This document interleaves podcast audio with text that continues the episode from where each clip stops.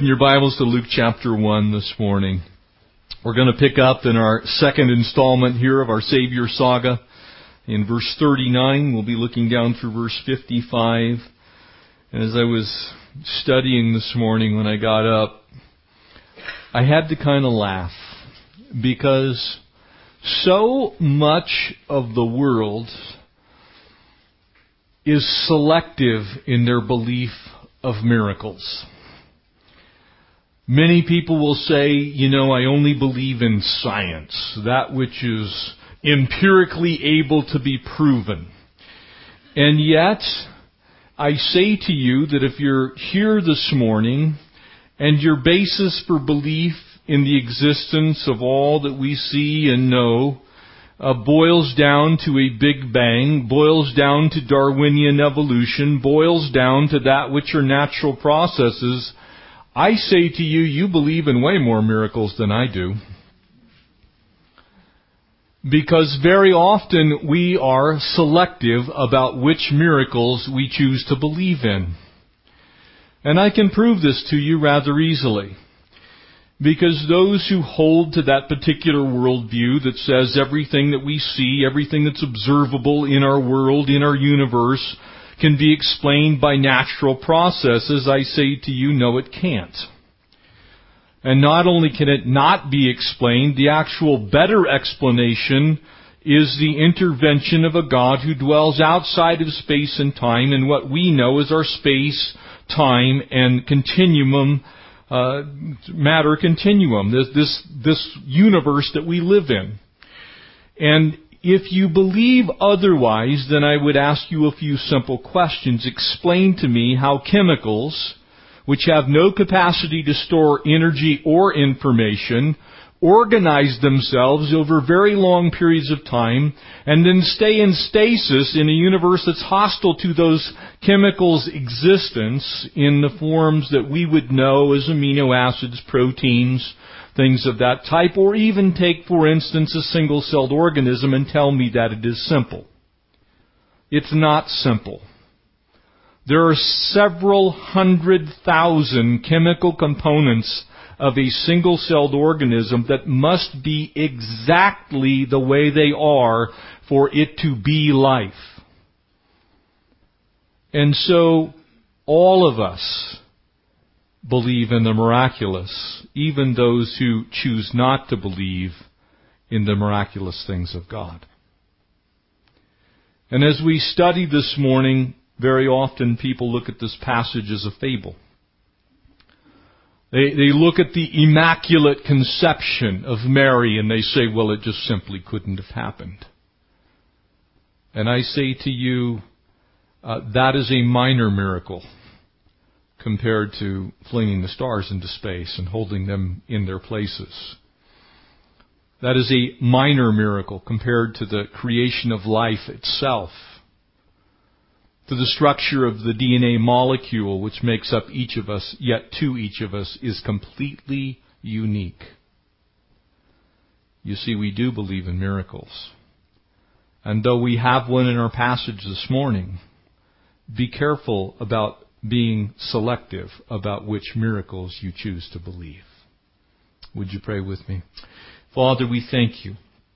Lord, for the power of your word, for the truth of your word, for the glory of your word, for if this were not a miracle, then Jesus could not possibly have been God from heaven and man from earth simultaneously. And so, Lord, to you we give the glory and the honor and the praise, and we ask that you would now take your word and strengthen us as we study it. Lord, bless us, empower us to live lives that are well pleasing to you. We give you this time, Lord. You authored it, you created it, you gave us these moments, and now we ask you to use them in our lives. We bless you. We praise you in Jesus' name. Amen verse 39, and it says there, And now Mary arose in those days and went into the hill country with haste to a city of Judah. Now remember that she's coming from Nazareth and she's heading towards Jerusalem, which is to the south, which is where Elizabeth and Zacharias reside, likely in the mountain hill country to the east of Jerusalem. And so she's making this journey, which would take us today if we walked it probably a few days, that back during that time, perhaps a little bit longer. But she's making this journey from where she is to the outskirts of Jerusalem. And if you remember where we last left off in this saga, she's received some news that's kind of hard to digest. It, it is unfortunately, for those who have problems believing in miracles, it's a miracle. There's no explanation for it. And in fact, so much is it a miracle that it leaves no question who did it. And very fortunate for us, that's exactly how God accomplished all that is the marvel of grace. Because grace itself is miraculous, is it not? For by grace you have been saved through faith, and that not of yourself, it's a gift of God. Because if it's any kind of work that saves you, I say to you, not everyone can be saved. If it's any kind of work, I don't care what work you assign to it, it would exclude some and include others. And so the miracle of grace is simply being fleshed out here in the passage before us. You know, we look to natural reasonings for most everything in our world. There's nothing wrong with science, by the way. I enjoy science.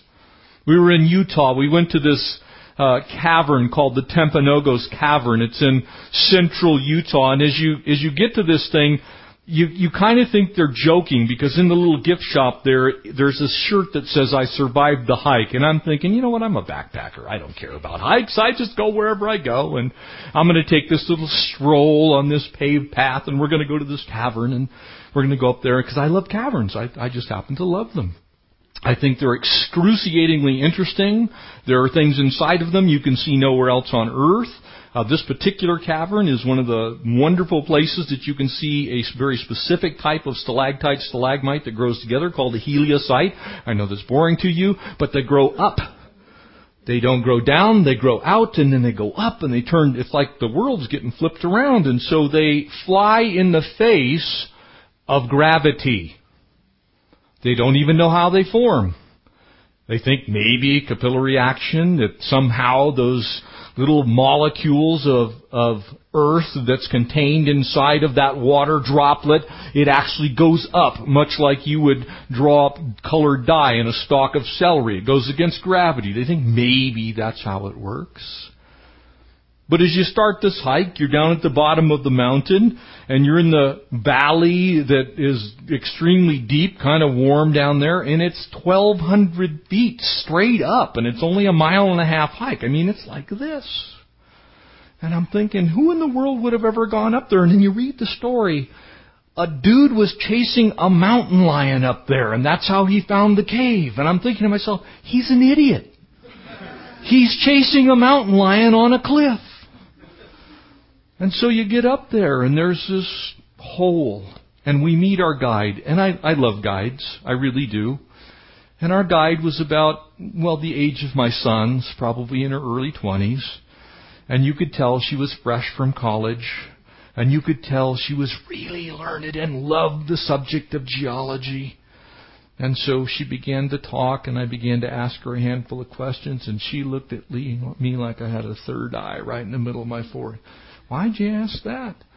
I said, you know the stratifications right there? They kind of look like this was an ocean seafloor at some point in time. How do you explain that inside of this mountain that's igneous rock?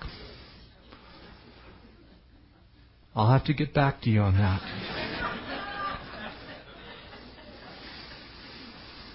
And then we began to look at all these formations, and inside of this, there, there are three caves that have actually been joined together by man-made tunnels. And, and as you get into the middle one, there's this thing called the Heart of Timpanogos. It's about a five and a half foot tall stalactite hangs from the ceiling, stalagmites on the ground. And, and here's this thing, and it's hanging there, and she begins the spiel. And the spiel is based on a process that we would call uniformitarianism. In other words, things are as they are, they have always been as they are, and processes continue throughout time just as we see them today. That's the basis, in essence, of all of our understanding of geologic processes. erosion, wind erosion, water erosion, all of those types of things are believed to be processes that have taken place over millions of years. And so she begins to, yes, this is 460 million years old. And I'm thinking to myself, that one's five and a half feet tall. It's about that big in diameter. It's not a huge one. I've seen bigger. You've been to Carlsbad Caverns. There's one that's 80 feet tall. I'm sitting there looking at this. I'm going, hmm, 460 million years it took to grow that, huh? Then so I asked her after the fact, I said, can you tell me why there's a six footer underneath the Lincoln Memorial in Washington, D.C.? Y'all didn't know that, did you? There is a six foot tall stalactite underneath the Lincoln Memorial in Washington, D.C. It's only 200 years old. So you see those uniformitarian processes that we think of as necessary for us to explain our universe, our world, don't necessarily hold all that much water. So you do believe in the miraculous if you believe that our world has things in it we can't explain you couldn't explain the pregnancy of Mary. And it would have been a real difficult thing to talk about at the time. And so as we move on, you can imagine, you know, we, we have all of these books, and I'm sure most of you ladies, if you've had children, maybe you got a copy of What to Expect When You're Expecting. Imagine what to expect when you're expecting the Messiah. Probably not a lot of those copies in Barnes and Noble. Okay, you go in, there you are in Jerusalem in Barnes and Noble. Uh, do you have a copy of what to expect when you're expecting the Messiah? Who do you talk to about these things? Who do you go to? Isn't it amazing that the new normal for Mary, God knew so well that He sends her to Elizabeth, who actually is experiencing a miracle of her own. A miracle of her own. She's 80. She blew by menopause a long time ago. She's now carrying John the Baptist. She's going, Yeah, honey, I know. Mary needed to talk to someone. And I love the fact that God cares enough to send His people into our lives that we can talk to. Maybe they aren't going through exactly the same thing, but close enough that you can get that counsel that you actually need at the time. Outside of the house, probably the normal things going on. The mule drivers and the struggling beasts and the boy arguing with his friend. All the normal things of life were still going on.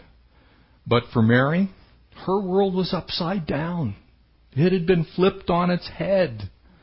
She's wandering around thinking, what do I do? Who do I tell? How can I make this condition known to anyone? Because you know what the people are going to say? Yeah, sure, Mary, the Holy Spirit came upon you, huh? Hey, Joseph, what's up with your wife?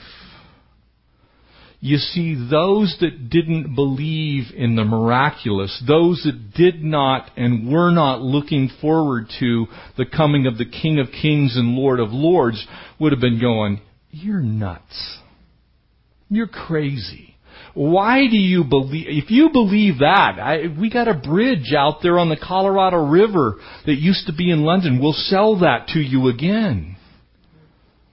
You see, what would have been going around in the circles that surrounded Mary would have been gossip, slander, innuendo.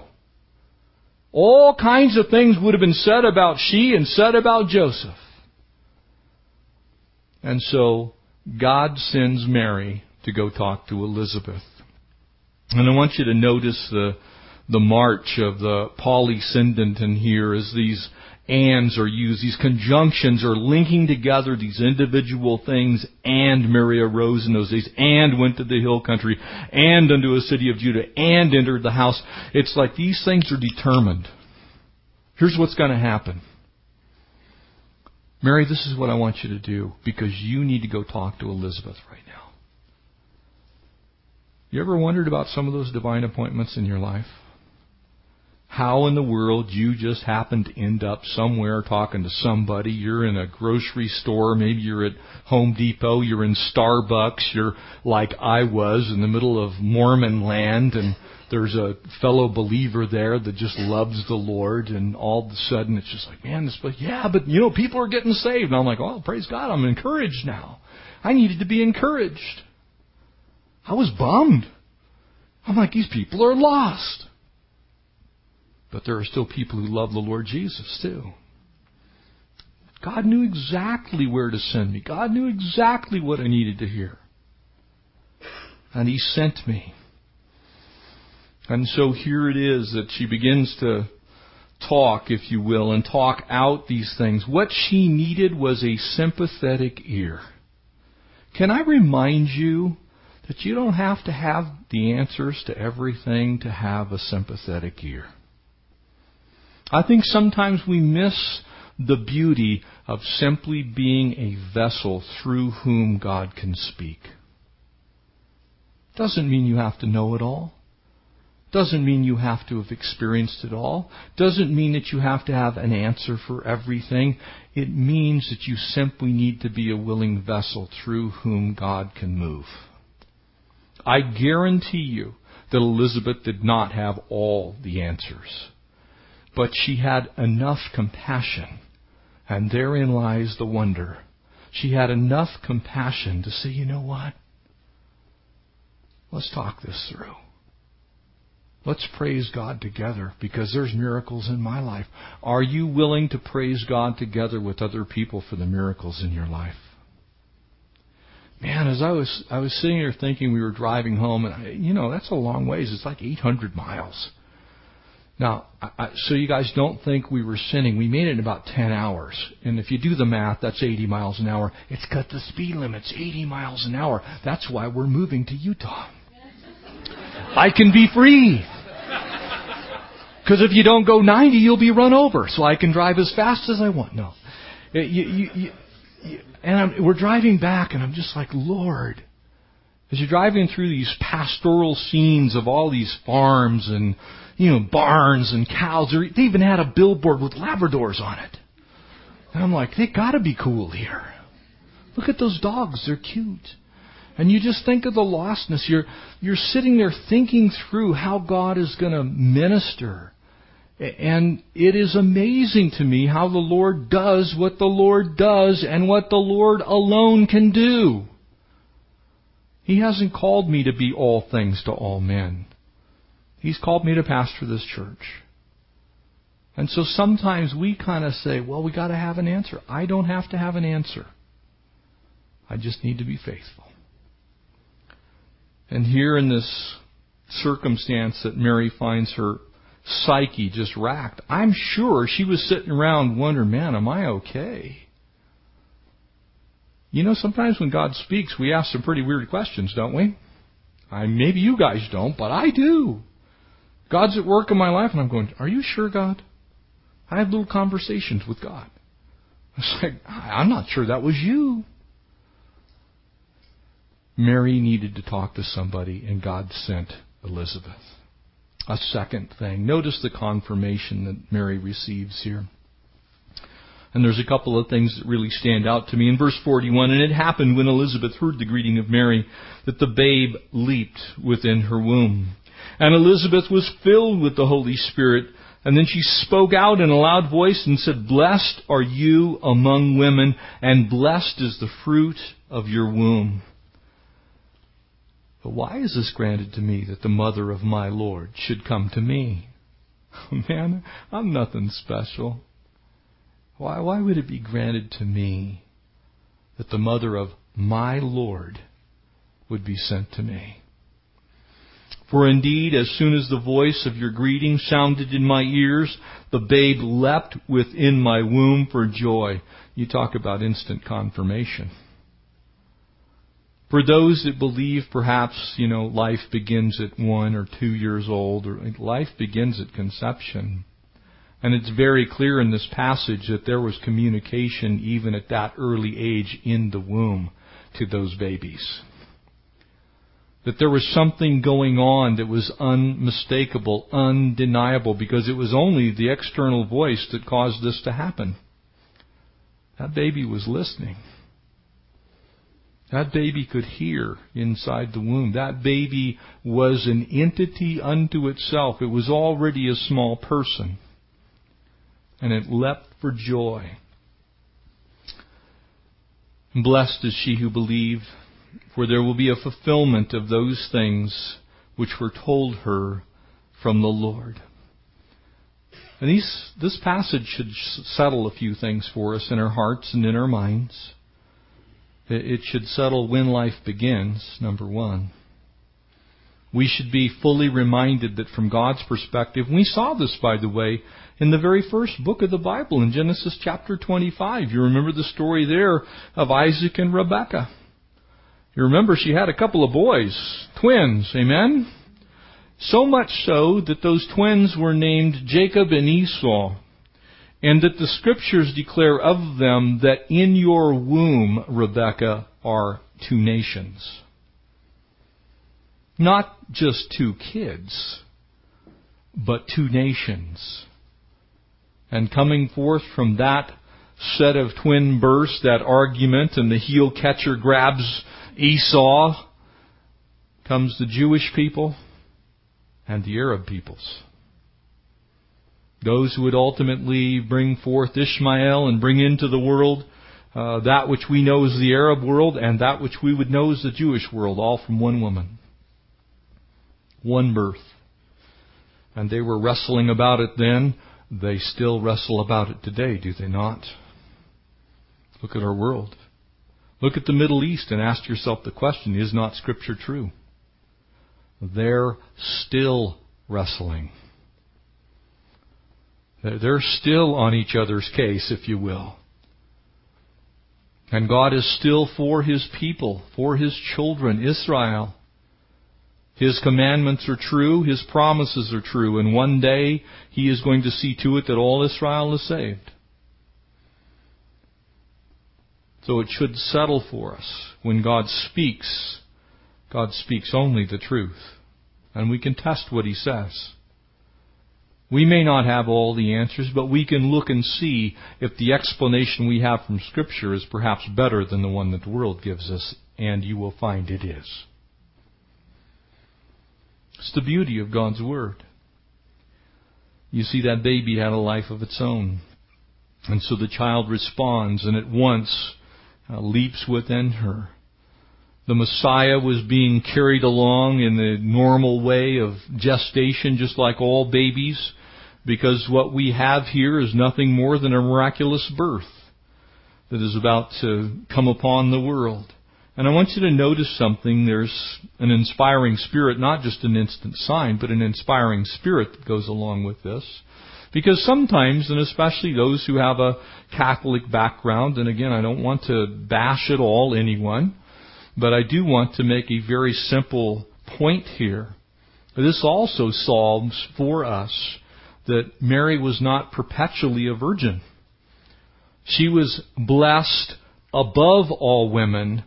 That's all. She was blessed among women. Not above all, but among women. She was simply one of many. As God looks down through time, she was a woman like every other woman. Special? Absolutely. It's only been one mother of God. That's for sure. But meant to be worshipped? Absolutely not, and she tells us why. She, she gives us herself the understanding that she herself needed a Savior.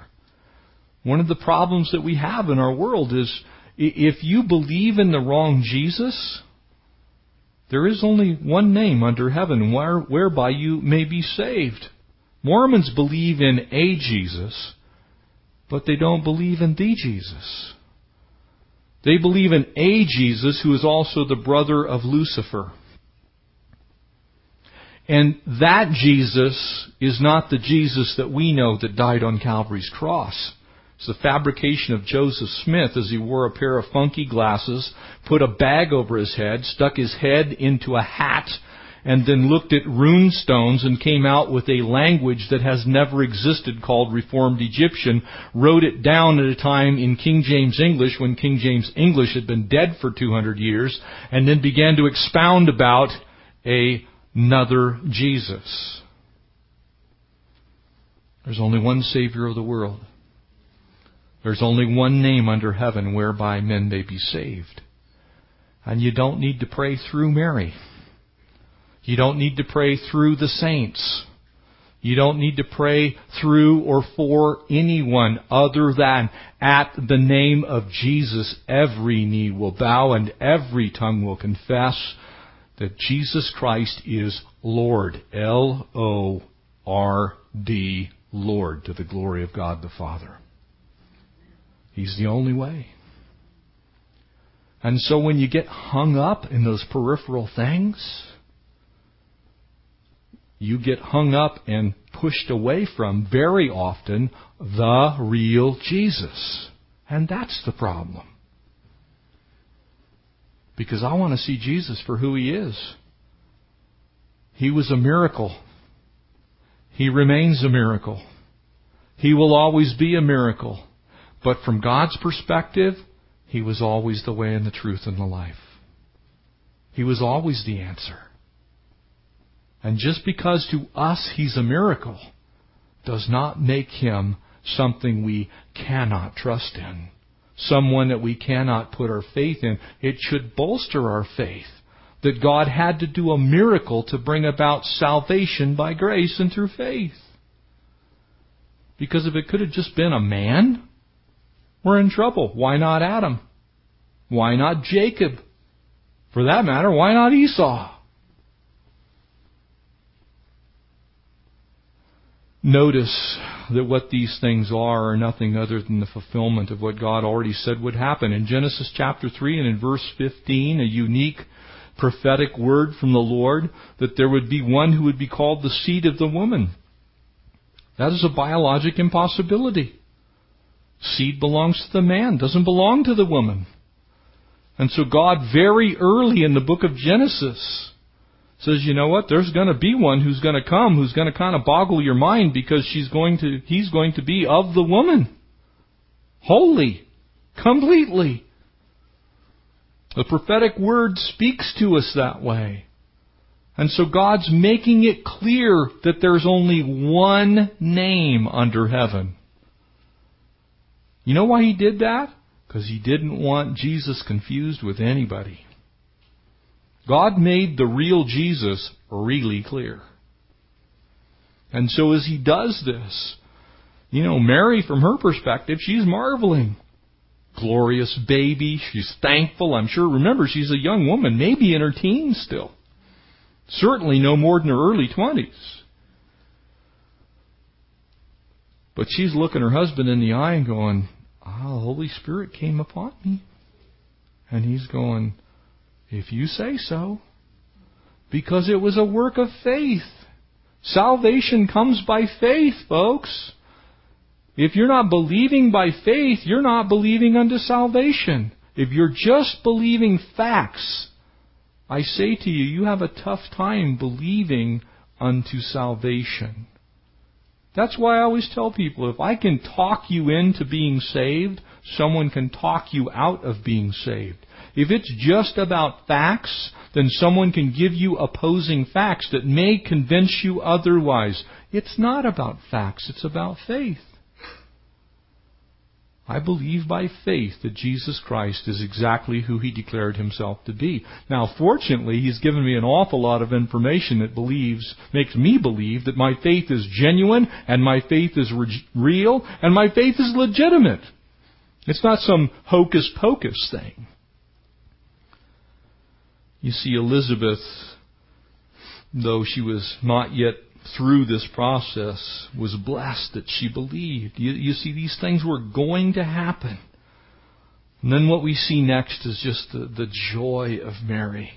And, and this song that's here is, is from, uh, is used very often. It's spoken of as the Magnificat. If you happen to come from a Catholic background, this is the Magnificat anima Mea Deum, you know, it's this glorious thing of God that's occurred in Latin.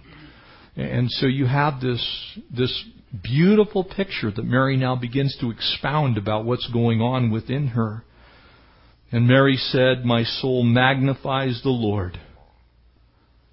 No, she doesn't just talk about her body. She's not just talking about the baby. She says, My soul magnifies the Lord.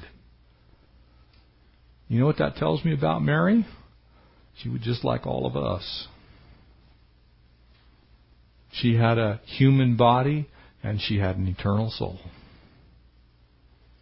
You need to remember that because in that regard, she was no different than anybody else that's ever lived on this earth. Human body, eternal soul. Nothing more, nothing less. And notice what she says, which should end the argument of who Mary was. She was not the co-redemptrix. She didn't have any part in your salvation whatsoever other than being the vehicle through whom the Lord Jesus entered this earth. That's it. No more, no less. Wonderful, yes. Divine, only to the extent that the Holy Spirit used her life to bring forth a miracle. She says, and my spirit has rejoiced in God, my Savior. Mary herself said she needed a Savior. Without Jesus, she would be just as lost as all of the rest of us. Without believing in the one that she brought into this world, she would not see heaven either. She was not pre-saved, if you will. She was not a part of the plan of redemption beyond her physical body. She was not superhuman. She was not overly spiritual so far as the scriptures declare to us. She was a gloriously blessed woman who brought Jesus into this world. And she says about herself, and my spirit has rejoiced in God my Savior, for he has regarded the lowly state of his maidservant. For behold, henceforth unto all generations they will call me blessed. For he who is mighty has done great things for me. Not just to me, but for me. Make that note. It's very clear in the original language.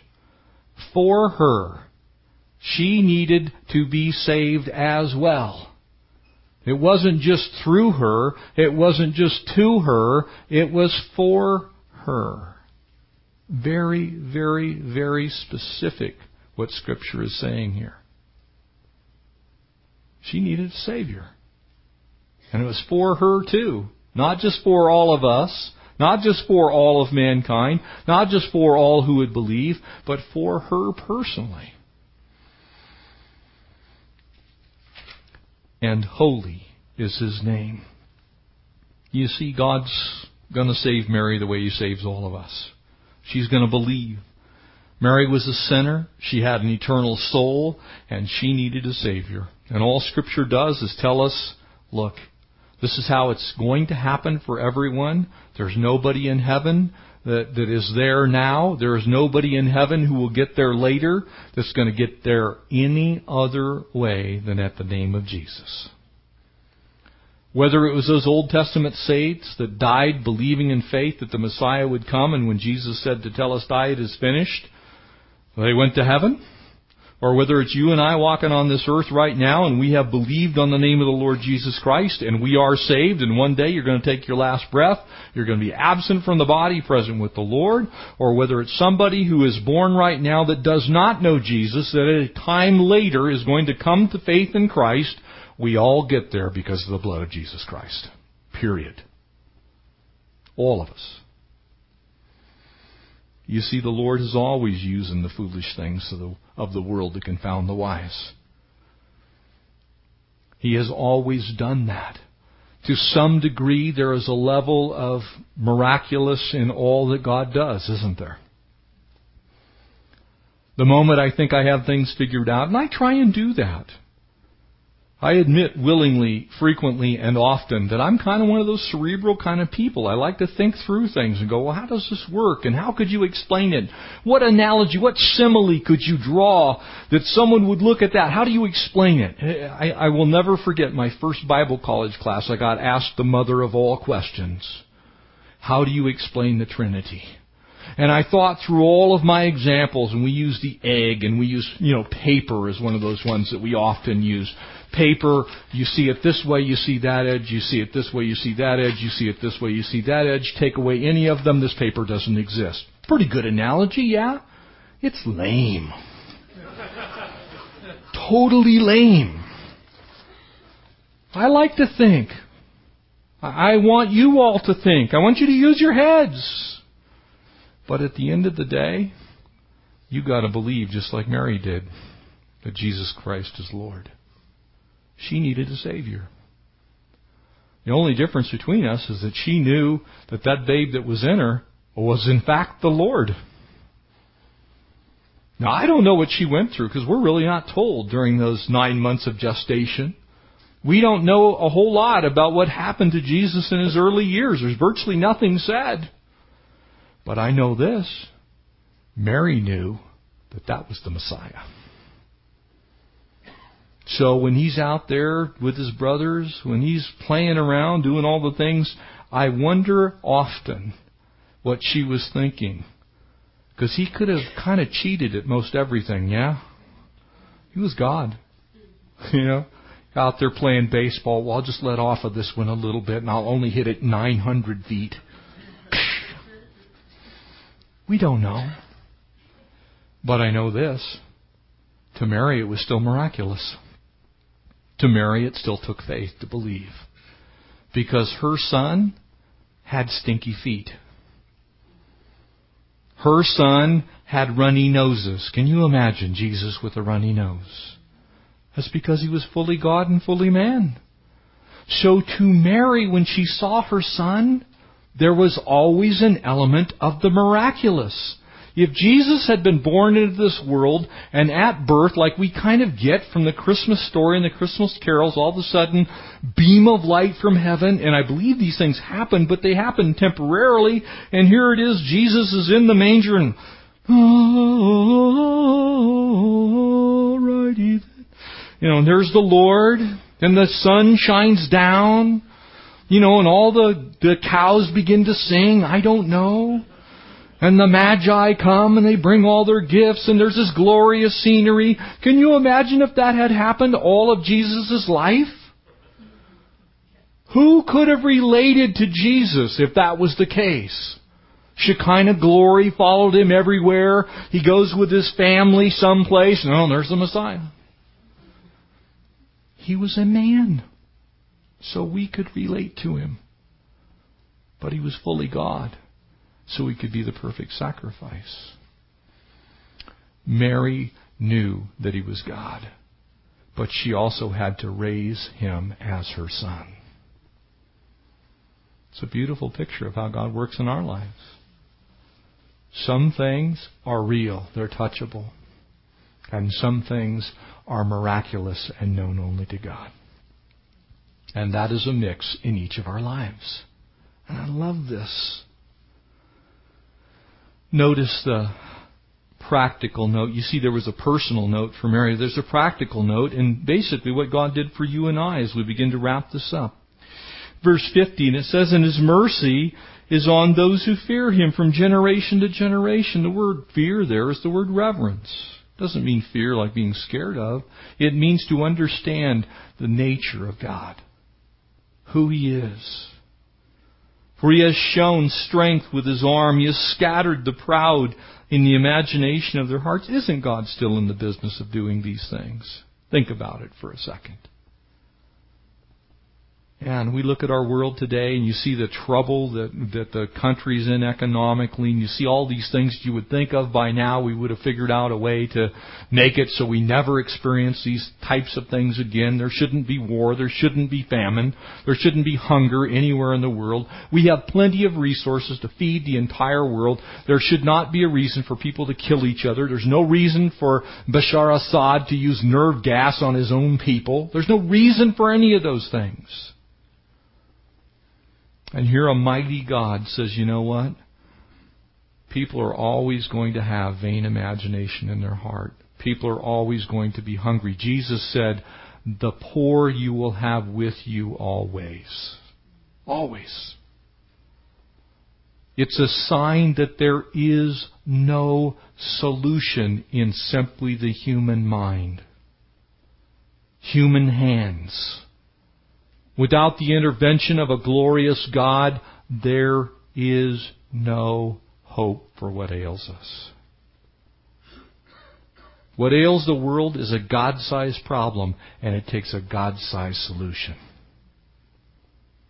And so God is left in the picture. This isn't just some baby that glows in the dark. It isn't God reigning here on earth everywhere he goes. He just does whatever he wants. We see the necessity of us to understand from a human perspective what God did to redeem us. That's why your Bible says he considered it not robbery to take upon himself the form of a man and to die a death on the cross. You see, God doing that brought all of us near to as many as believed. To those who received, He gave the power to become the sons of God, children of God, daughters of God. For He has put down the mighty from their thrones. Isn't it funny how we think all human activity ultimately will lead to something glorious and spectacular? Would you look at the march of human history and ask me how well that's worked out through time? You would think if you went back to the early days of the Roman Empire and the Greek Empire and the Macedonian Empire, the Chinese Imperial Empire, perhaps the Japanese Imperial Empire, and you look at these great civilizations, that we surely would have figured out how to conquer some of these dumb things that we still do. And yet we don't.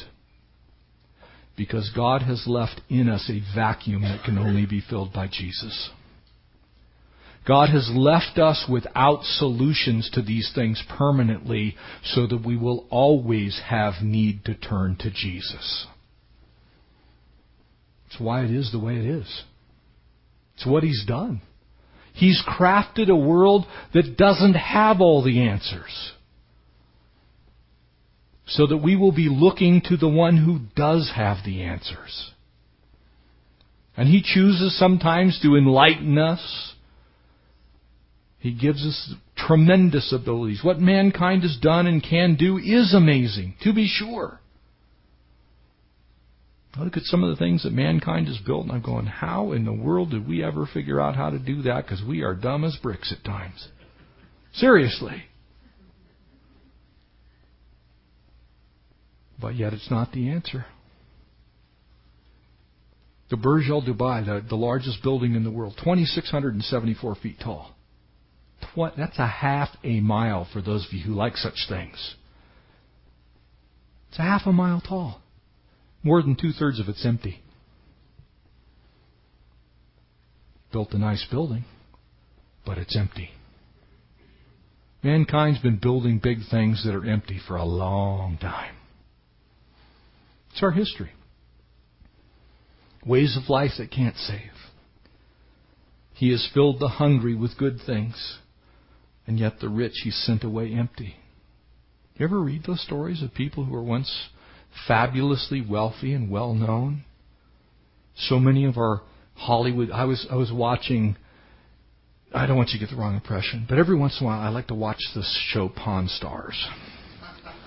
It's have some cool things that come in. I you know, I I watched it, but I'm sitting there, and this lady came in in an episode that we were watching with two paintings from Tony Curtis. For those of us who are a little older, we understand Tony Curtis was an A list actor, okay?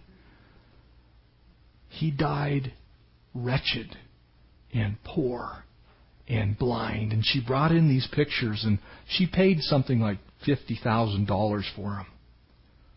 They're worth nothing. Because when he died, Everything about his life unraveled and became revealed. He was a closeted homosexual for most of his life. He was a miserable human being. Frankly, he was a terrible artist. I looked at those things and going, man, my kids did better than that in the second grade. My point is this Mankind places value on some pretty strange things, amen? God places value on who we are in Christ. And so I don't care who you are. I don't care where you came from. As far as God's concerned, He sent Jesus into this world to die for you. That's how special you are. That's how much you mean to the God who created you. Don't ever underestimate the extent to which God has gone to bring you near to Him. You see, as she sings this song, all of God's people are brought near. And as she wraps it up, we find this in verse 54. For he has helped his servant Israel. We see the prophetic part of this because there's part of it that's going to be unfolded later. In remembrance of his mercy as he spoke to our fathers, to Abraham, and to his seed forever. You see, sometimes we look at the world, we look at the Holocaust, and we go, man, God must have taken his hand off the children of Israel. God can't possibly care about them anymore. If that happened to them, there must be something wrong with them. And yet, from God's perspective, even the Holocaust one day, the light will go on and people will go, oh, that's what you were doing. As horrible as it was, as monumentally evil as Adolf Hitler was, so has been mankind from the beginning. The first two kids didn't do so well, did they? Cain, Abel, you remember the story. Jacob, Esau, you remember the story. Without Christ, that's our story. And so the Lord brings this child who is born, the son who is given. It fulfills Isaiah 9 6, fulfills Genesis 3:15, fulfills Isaiah 7:14, fulfills the picture that Daniel gave us in chapters 9 and 12. Behold my beloved son, in whom I am well pleased, God would finally say. You see, when we keep Jesus where he belongs, we can all sing a song about Jesus. Amen? That's why we worship, by the way. Mary's singing out a song here, and it's a song that we should all join in on because he alone is worthy to be praised. As miraculous as he is, he's still Savior to us all as unique as the story is, one of one, according to the book of Colossians. Jesus is called the firstborn, the preeminent one. He's just one of one. There is no other. That's why we praise him. That's why this is such a wonderful thing that Mary speaks here. She's saying to us, He's my Savior. He will be your Savior. He's my Son, but He's God's Son. That's a miracle, my friends. And it's an exciting miracle. Because it's one that puts us all right with God if we'll believe. If you've never done that, don't wait. Rest and trust. If you need to pray after service, come and talk with me.